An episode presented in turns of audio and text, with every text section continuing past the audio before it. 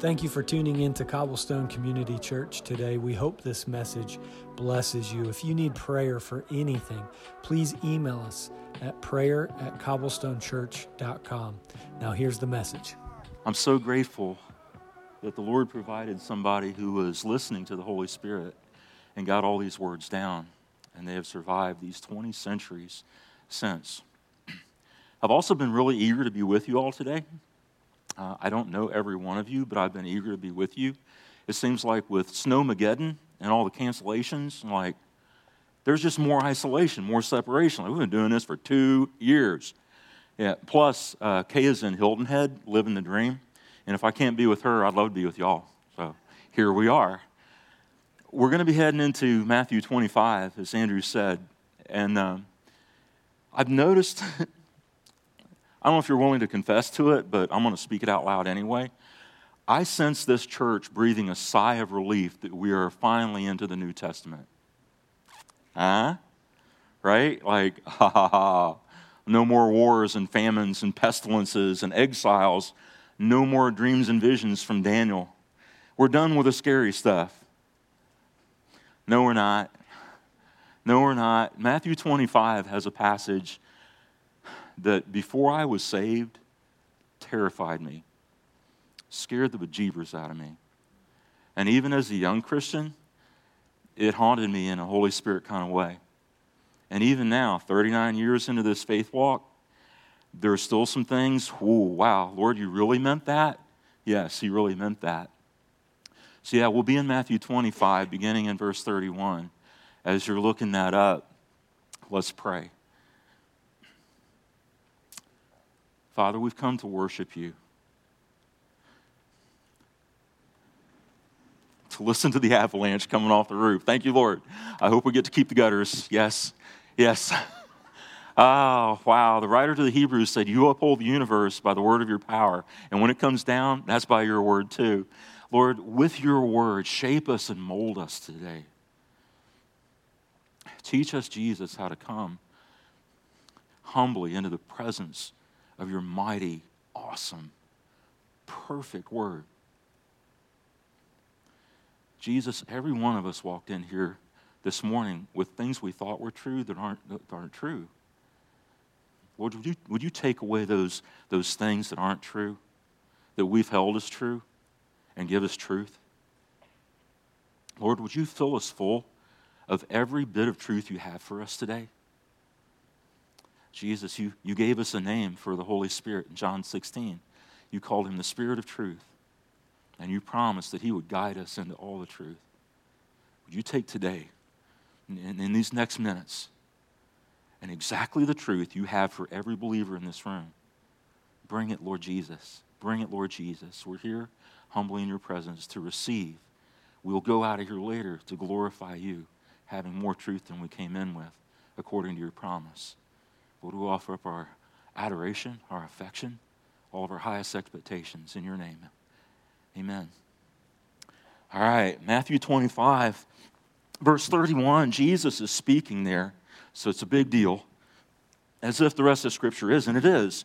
But Jesus is speaking here, and he's wrapping up a section of Matthew's gospel called the Olivet Discourse. Okay? There are five discourses in Matthew's gospel, this one, the Olivet Discourse, is by far the edgiest. Some of you have heard me use the term, no joke Jesus. Uh huh. This is no joke Jesus at the top of his game. He is not messing around. Look at what he says in verse 31. When the Son of Man comes in his glory and all the angels with him, then he will sit on his glorious throne. Jesus is talking about himself. Son of Man was a title he, he laid on, him, on himself very often. There are reasons for that we won't go into right now. Yes, he's talking about himself in the third person. That's okay. He's Jesus. He gets to, he gets to do that. Please keep listening.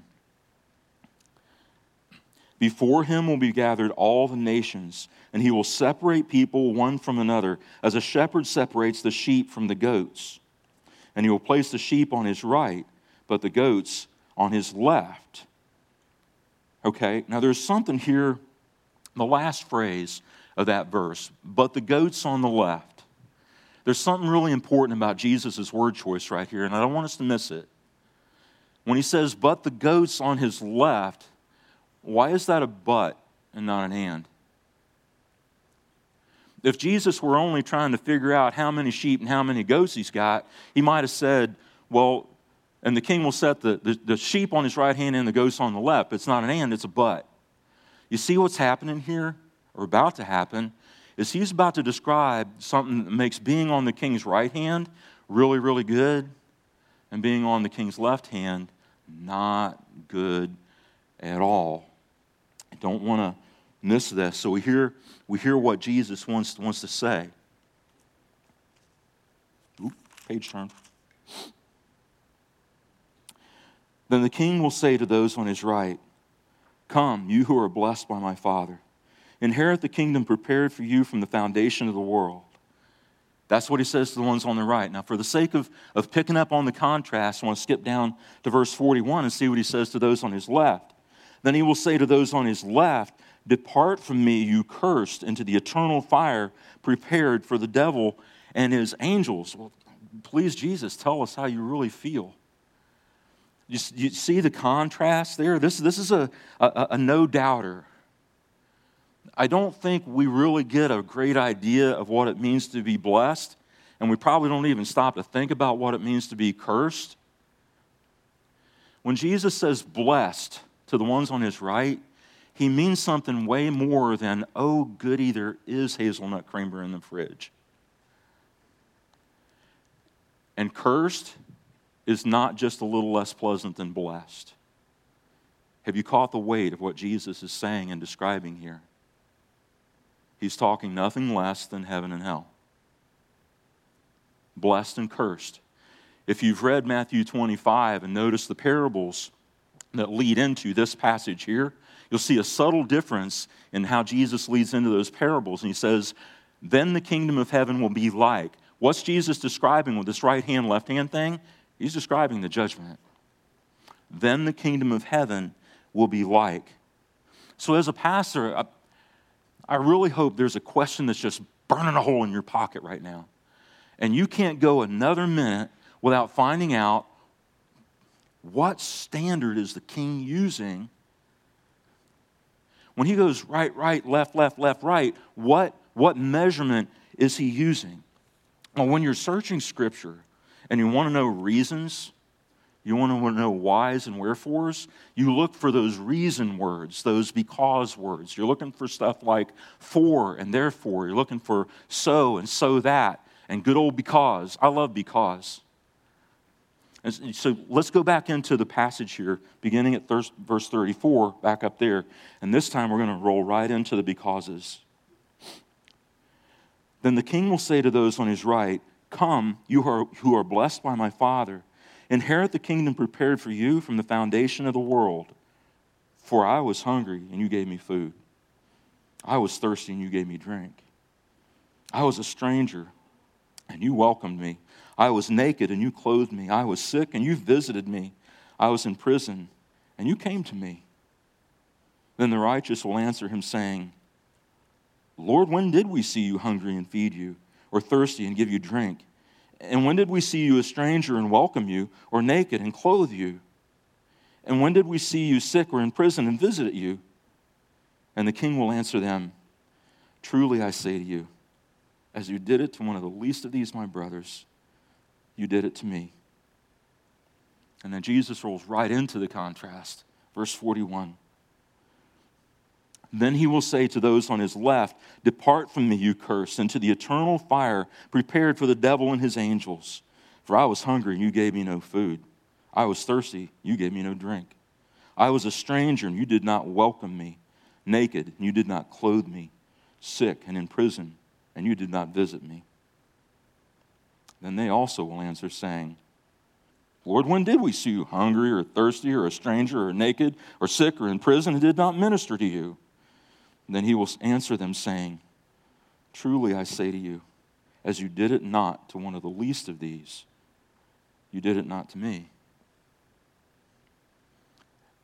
And just in case there was any lingering confusion whatsoever, Jesus gives the summary statement of this discourse. He says, And these will go away into eternal punishment, but the righteous into eternal life. And that right there is what terrified me for the first 22 years of my life. You see, as I was growing up, I knew a lot about Jesus, and there were a lot of people around me who loved Jesus. Um, especially in my grandparents' home, there was a lot of Jesus' words floating about, and, and, and, my grandma singing at the, at the kitchen sink and stuff like that. There was no way I was going to escape the words of Jesus. And, I'd hear something like this and think, I, I cannot be headed toward a good end because of what Jesus said. Now, in those days, I look back on my unsaved self, and I've got to confess to you, church, I was the least merciful person I've ever known. You did not want to mess up if I was anywhere around. So hard all the time. So when I hear something like this, yeah, I'd get, I'd get terrified when I bothered to think about it all. It didn't make me any less, any more merciful, but it did make me more scared. So, you know, sometime later on, at, at age 22, I started loving Jesus on purpose. And I started to, to, to I began to understand, but still that passage haunted me, as I said, in a, in a Holy Spirit kind of way. And I began thinking on this, like, oh, I got to figure this out. Like, here's some of the questions that rolled around in my mind. Like, if I pass up even one chance to perform a work of mercy, does that stick me over on the king's left? Or what about the opposite possibility? If, if, if I manage to do just one act of mercy in my lifetime, does that give me a place on his right? Ah, those extremes, you know what I do with the extremes, right? I lop them off in search of the truth. So I'm kind of in the middle thinking, well, maybe he meant one act of mercy in each category. Feed one hungry person, clothe one naked person, visit one prisoner. Like that, that, that's how odd my thought processes were as a young immature yet maturing Christian. The thing that bothered me most had little to do with my thought processes and how I interpreted Matthew 25, 31 to 46. The thing that bothered me most was even with salvation, I could not figure out how Jesus was going to take the least merciful person I've ever known and turn him into a sheep. And maybe, just maybe, the reason you're here this morning is you're wondering something like that about yourself. I used to be a big fan of scare tactics long ago, not so much anymore. These are Jesus' words, not mine. I only get to use them for the purposes he intended. If you're a believer here right now and you're haunted, as I've been haunted by these words in Matthew 25, we're going to call that what it is. That is Holy Spirit conviction. And we're going to find out what the Holy Spirit, the Spirit of truth, has for you today. That's way different than a scare tactic. When Jesus got me and, and I began to receive the benefits of, of salvation, there are many, there are many, many, many. One of my favorites is what 1 Corinthians 2:16 says that every believer gets. The mind of Christ. The ability to think like Jesus. Have I engaged the mind of Christ at every opportunity? No. And neither of you. But for some reason that maybe in heaven I'll, I'll, find out, for some reason, 39 years ago, God set in motion a plan that would bring me right here, right now, this morning, urging every believer in this room to engage the mind of Christ now so we can understand what Jesus was saying to us in Matthew 25. We need the answers to two questions What is salvation? And how do acts of mercy relate to salvation? I'm going to take the first one first because this is the simplest. What is salvation? Salvation is by grace alone, through faith alone, in Christ alone. That's how it works. It will not happen any other way. God, in His sovereign, limitless grace, decided to give you the faith even to believe on Christ and no one but Christ for salvation. That's how it has happened for every Christian who has been or ever will be. Salvation is by grace alone, through faith alone, in Christ alone. Look at Ephesians 2 8 through 10. For by grace you have been saved through faith, and this is not your own doing. It is the gift of God, not a result of works, so that no one may boast. For we are his workmanship, created in Christ Jesus for good works, which God prepared beforehand that we should walk in them. End of, end story. Now, I could do assurance of salvation all day long. And some of you have seen me do assurance of salvation all day long. We could do that, but it is really as simple as that. And still, God gives us this thing that kind of tickles our curiosity, right? Even, even, in, a, even in a Holy Spirit kind of way. Like, wait a minute. Didn't verse 10 say something about good works? Yes. Yes, it did. What about those, those good works? Well, that takes us into the second question How do acts of mercy relate to salvation? Ah, okay. Well, what are good works? Good works could be a lot of things because a lot of good things need to be done.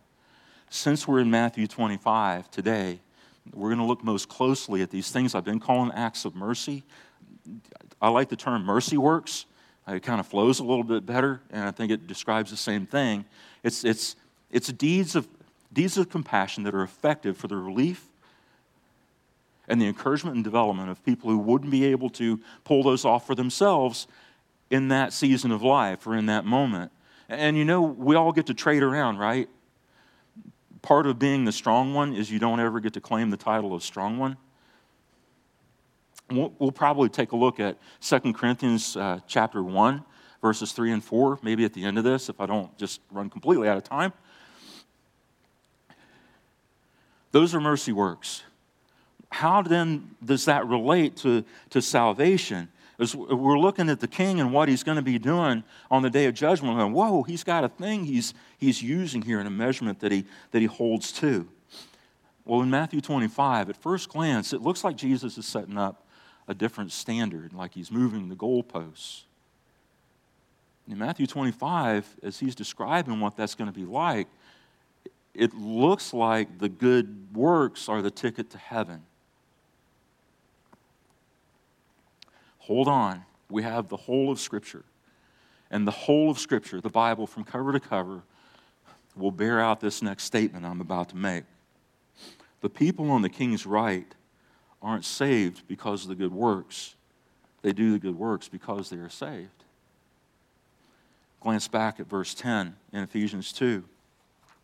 For we are his workmanship, created in Christ Jesus for good works, which God prepared beforehand that we should walk in them. In the same sovereign grace that, that God used to, to, to give you the faith to believe on Christ for salvation, in that same sovereign choice, He made good works for each believer to do. Notice that it happened before salvation. That's how sovereign God is. And I know, church, that is a subject we just struggle with so much. The idea that God would choose who will and who will not be saved. Well, good luck figuring that out. And a dear friend said to me once, Now, John, you know, uh, God will never mess with a man's free will. And I should have laid off of it, but I didn't. I said, Yeah, whose idea was that? And I went, Oh, no. Wait, timing is everything. Timing is today. That's really how it works out, church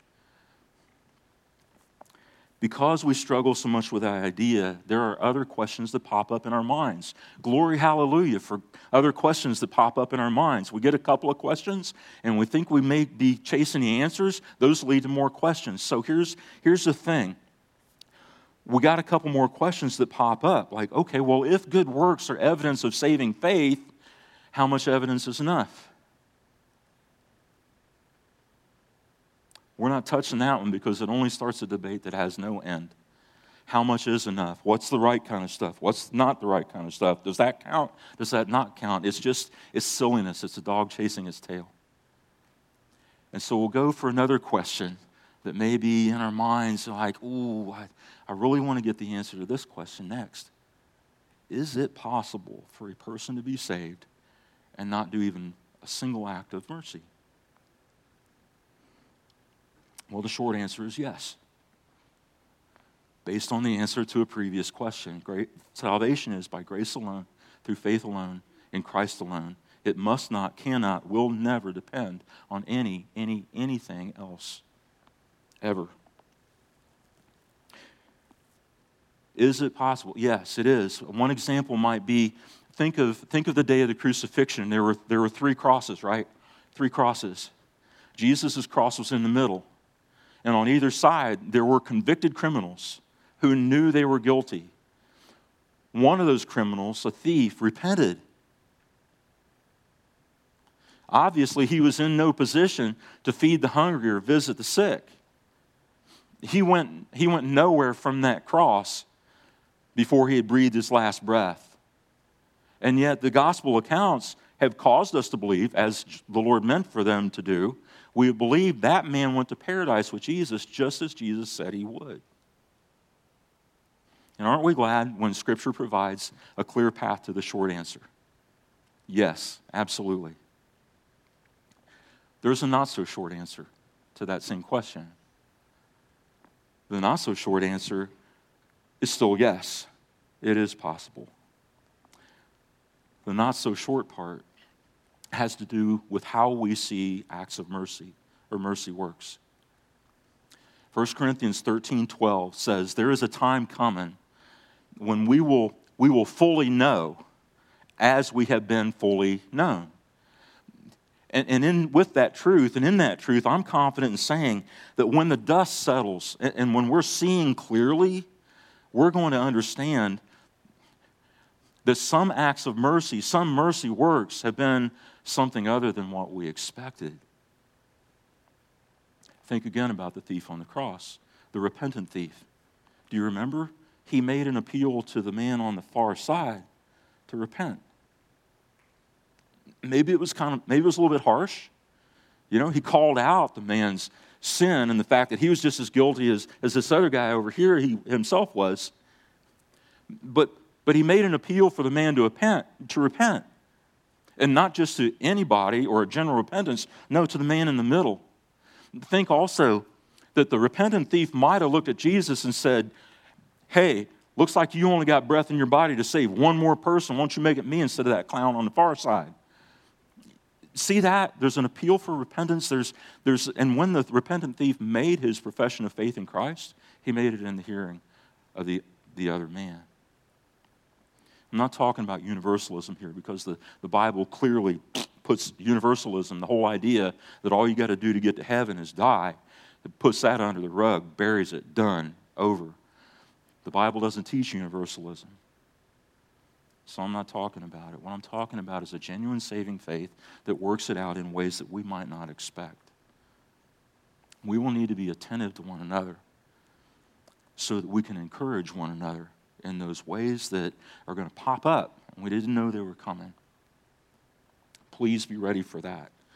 Meanwhile, Matthew 25, Jesus gives us all kinds of ways that we may absolutely expect. And these are ways that matter very much to him, to the point that he's willing to separate sheep from goat based on what he's saying there in Matthew 25. These are ways that are close to his heart. So maybe in the time we have left this morning together, maybe we should get, get clear on some of those ways. Why, why is it so important to Jesus that his brothers and sisters do acts of mercy.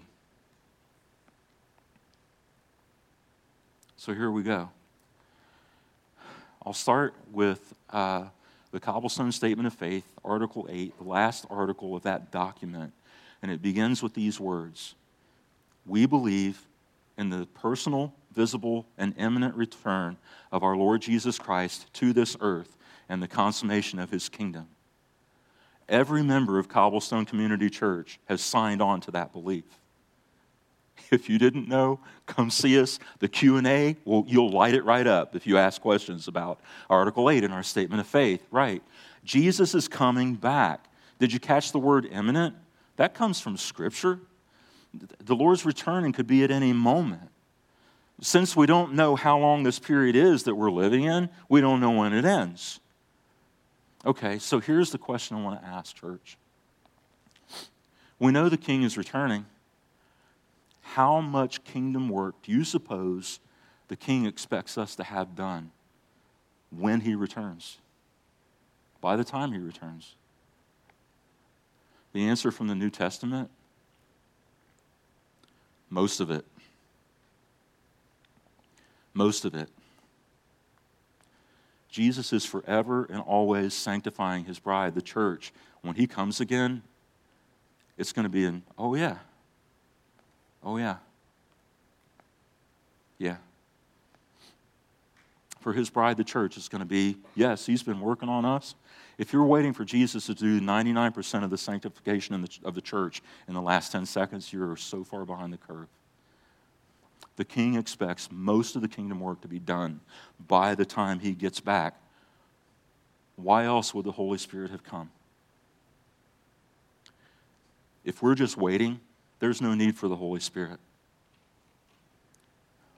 And yet, Jesus went so far as to say it was better for him to go away and the Holy Spirit to come. Why? So we can be animated, directed, guided, filled up with the Holy Spirit for this, for this kingdom work. 1 Corinthians 12 7 says, For to each, everybody who's an each, stick your hand in the air. Every each in the room, come on, give me your hand. You're an each. You're an each. Did you also notice that in Matthew 25, it says, it says, as soon as I find it, before him, him will be gathered all the nations, he will separate people one from another. How many ones are there in the room? Every one. Each. 1 Corinthians 12 7 says, For to each is given the manifestation of the Holy Spirit for the common good. Each. That's not just an intellectual assent to the idea of something like that happen. That is a get it done, boots on the ground, make it show manifestation of the Holy Spirit. It's going to happen. It's going to happen with each and every believer. If, if getting a tattoo is the only way you can remember 1 Corinthians 12 7, sign up. Sign up, right? The pastor just asked you to get a tattoo. I'll get emails over that one, but we'll deal with those next week. All right.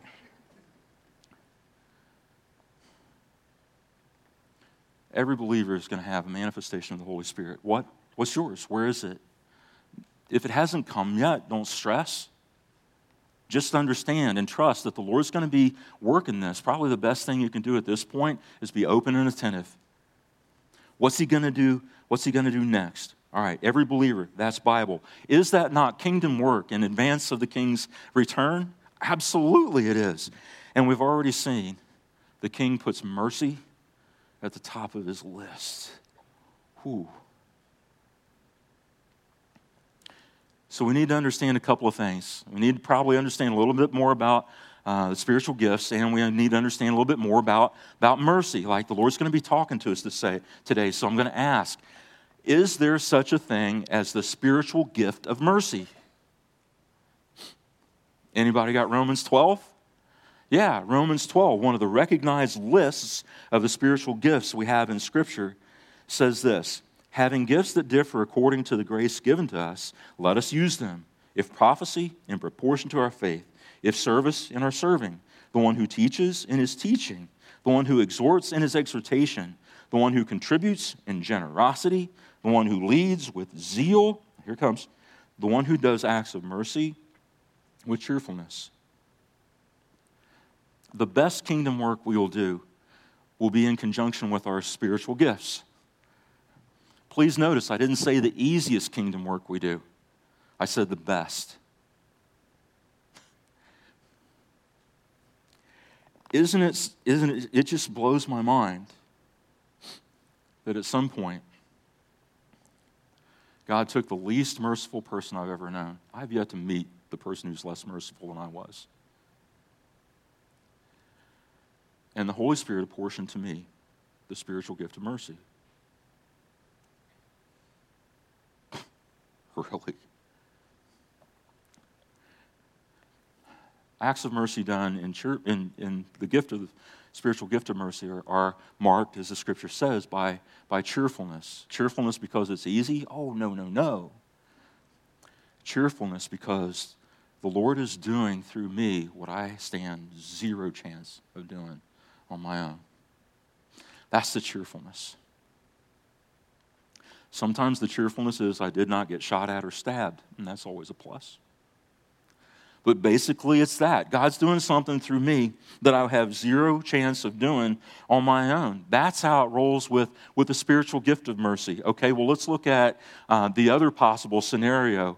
Maybe there are believers who don't have the spiritual gift of mercy. We know that there are various gifts in the, in the body of Christ, in the flock of this good shepherd, right? Not everybody's going to have the spiritual gift of mercy. That mean you're out? Got to pass? Well, think about the logic that exists in Matthew 25. If the king were separating the sheep from the goats, he could have made that really simple by saying, Hey, everybody with the spiritual gift of mercy, you're on my right. Rest of y'all, mm. But that's not what he said.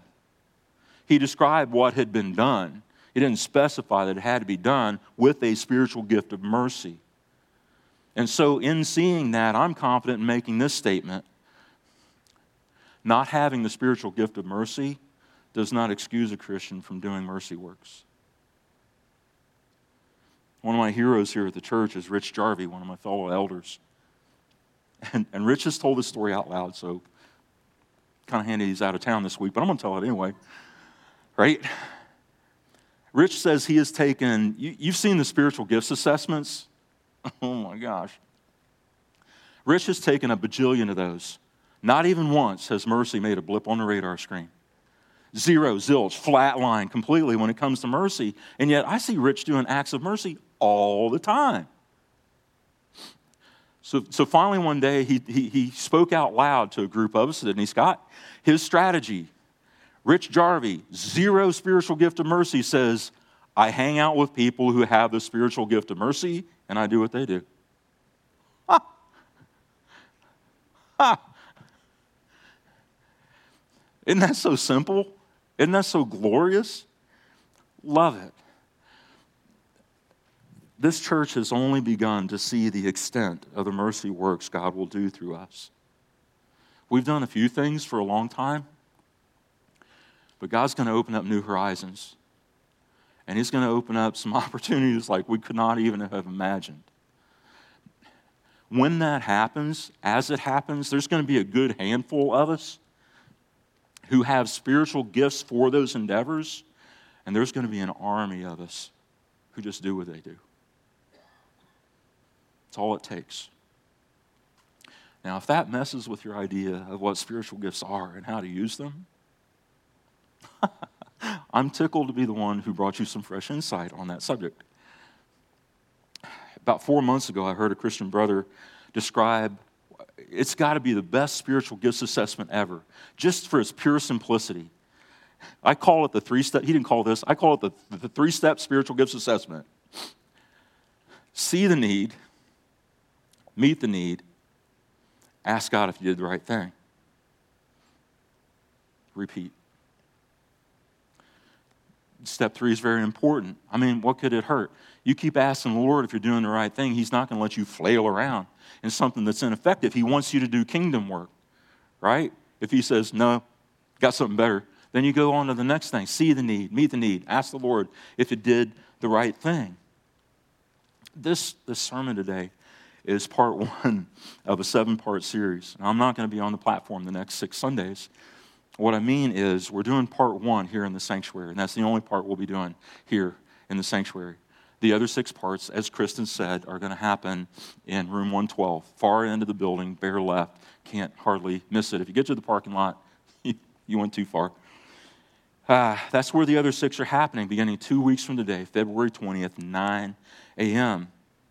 Partly, yes, it'll be based on the book by Timothy Keller called Generous Justice. Subtitle is How God's Grace Makes Us Just. Just what? Just just, right? The church, my fervent hope and my constant prayer these days is that when we gather for that, for that teaching in the presence of God, under the tutor, tutelage of His Holy Spirit, far more than the book, I pray we're going to be learning what the Holy Spirit is saying to this church regarding mercy works. I have no doubt that there are some of us in this room right now who are completely clear about God's calling on, on, on a life as it regards mercy works, I'm happy for all three of you. The rest of us need to be in room 112 two weeks from today, 9 a.m. sharp. Please, right? I'm not an expert on the spiritual gifts, but there are two things I can tell you for certain about them. One, I already said, every Christian has at least one. The other thing I can tell you for certain is every spiritual gift the Holy Spirit bestows serves one common purpose. Come take the class and I'll tell you what it is. that, may, that may be extortion. I don't know. Anyway, we'll find out in a couple of weeks. We've seen in the Olivet Discourse that mercy is a big deal to Jesus. It is so important for him. What we haven't dug into quite yet today is why it is so important to him. And don't we want to know? Don't we want to know why? What's up with these mercy works? So, in the last few minutes, let's dig into the why. If I ask you to yell out all the reasons for doing mercy works, just yell them out, we might come up with something like to bring relief, to show compassion, to fill a temporary gap, if you're really honest, you might, act, might even say uh, to do it better than somebody else is doing it now.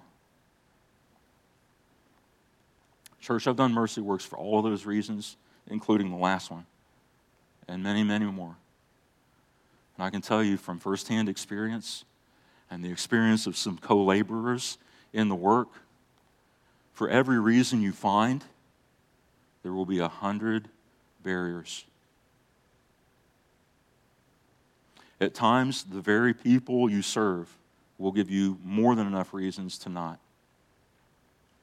There will always be a reason to stop or not even get started. That's why it's so important for us to know why this is important to Jesus. We got to plow through the disappointment and the discouragement. They will be waiting for you at every turn. So, so we got to have that mind of Christ, right? And find out why this is so important to Him. Therefore, I'm going to give you the two best reasons for doing mercy works. The first one is this mercy mirrors salvation. Every Christian in the room, you didn't deserve salvation. That's me too. You didn't earn it. But as a recipient of God's grace, every one of us is called to be a grace merchant in Jesus' name. When Jesus sent his disciples out for the first time, Matthew 10 8, he said to them, Freely you have received, freely give. That's it. Since there is no bottom to that grace barrel, there's no need to, no need to hoard it. it. It's meant to get out. You know, there are, there are other religions, there are false religions that say if you live rightly, then you will gain the favor of whatever false God they've set up. Well, Christianity has it the right way around. The grace and the favor come first. The deal is move it along, move it along, move it along. That's the thing. The other religions can, can do what they, what they do, right? But for us, move it along. No need to hoard it. Saved people are compelled by God's grace to show mercy. The second thing, the other best reason for doing mercy works is mercy honors the image of God in humanity. I'm going to ask you a question, and I'm pretty sure it'll sound silly at first. If I'm a fool for Jesus, I can't think of any better reason. Have you ever wondered why, when God came to be among us, he came as a human being? Well, how else would he come? We're made in the image of God. Why would he come as something else? We know there have been false religions that worship animals the bear, the eagle, the dragon, something fierce and mysterious, right? Something that's almost beyond human or better, or I don't know. But the one true God came as a human being. Now, wait, he came not just as a human being, he came as a newborn infant. You know, the king of the the king of the universe came through the birth canal. nursed at his mother's breast, learned to walk and talk. The king of the universe did not take any shortcuts in humanity. Has it ever occurred to you what a profound experiment that has been for all the rest of us, for all of the human race? He came as a human being so we could demonstrate how we would treat one of our own. There's no way you cannot notice that in Matthew 25, Jesus sees each one of these acts of mercy, done or not done, as done or not done to him personally. Proverbs 4:13 puts it this way: Whoever oppresses a poor man insults his maker. But he who is generous to the needy honors him. And now you know why it is so important to Jesus that his brothers and sisters show mercy. My mission in this church, as I understand it, is to plant that idea permanently in your Christian consciousness. The Lord has so much more to teach us. But my job is to plant that idea. My assignment given to me, given to me by no joke Jesus, is to begin to bring you to a place where you eat, sleep, live, and breathe mercy. Or you pray mercy. Or you do mercy. where it is almost your reflex action. We get going on that class in two weeks. I, I would be honored to help us all get a good jump start on that. The Lord wants us to plow through the distractions and, yeah, the excuses and get to the kingdom work. The, the things that He gave so much weight in Scripture. I remember coming back from uh, that first trip to Sandburg, Tennessee. We were doing tornado relief, and that was the that was the smaller crew. And one of the fellows on the crew, Dan Wagner, he says, "You know, we got to get practiced up and, and tooled up for this, so you know we're we're more ready the next time." He said, and I remember him saying this. He said, "Because you know, the third world is our backyard in any given moment." And he's right. And beyond a natural catastrophe, natural disaster like that was, the third world is your backyard. To the point that I would say, if we're not seeing the chances to do mercy, we must not want to see them. To take that right there and pick up on these mercy works in the power of the Holy Spirit and according to the word of our Lord. I mean, how humble was he? I've noticed in, in a couple of, couple of Bible school books, there's this thing called the humility of Christ. And, and I remember Andrew used the chart one day. It's been a, a, year or two ago, maybe. It's been a while. And right, so you have the king of the universe who decides he's going to be he's going to be a human. He's going to be the one true God and the one who comes and, and, and, and is among the people. The Word became flesh and dwelt among us. So there's this chart in like uh, systematic theologies that you, that you might pick up. And it begins with, with God exalted, and then there's this, it starts this plummet of, of humility. And it begins with a birth, and it begins with being reviled and rejected and having his words said they were false you know, at one point, the people said Jesus had a demon. Said that to the king of the universe, right? And this humility just plummets and plummets and plummets, and it bottoms out at the point of the crucifixion and death and burial of Jesus. What can that be except a call for us to enter with him in humility, to be little j Jesuses? to get into that same work that is so important to Him. Thank you for joining us today. If you need prayer for anything, you can email us at prayer at cobblestonechurch.com or you can go on our website at www.cobblestonechurch.com and submit it there. We'd love to pray for you. Have a great week and God bless.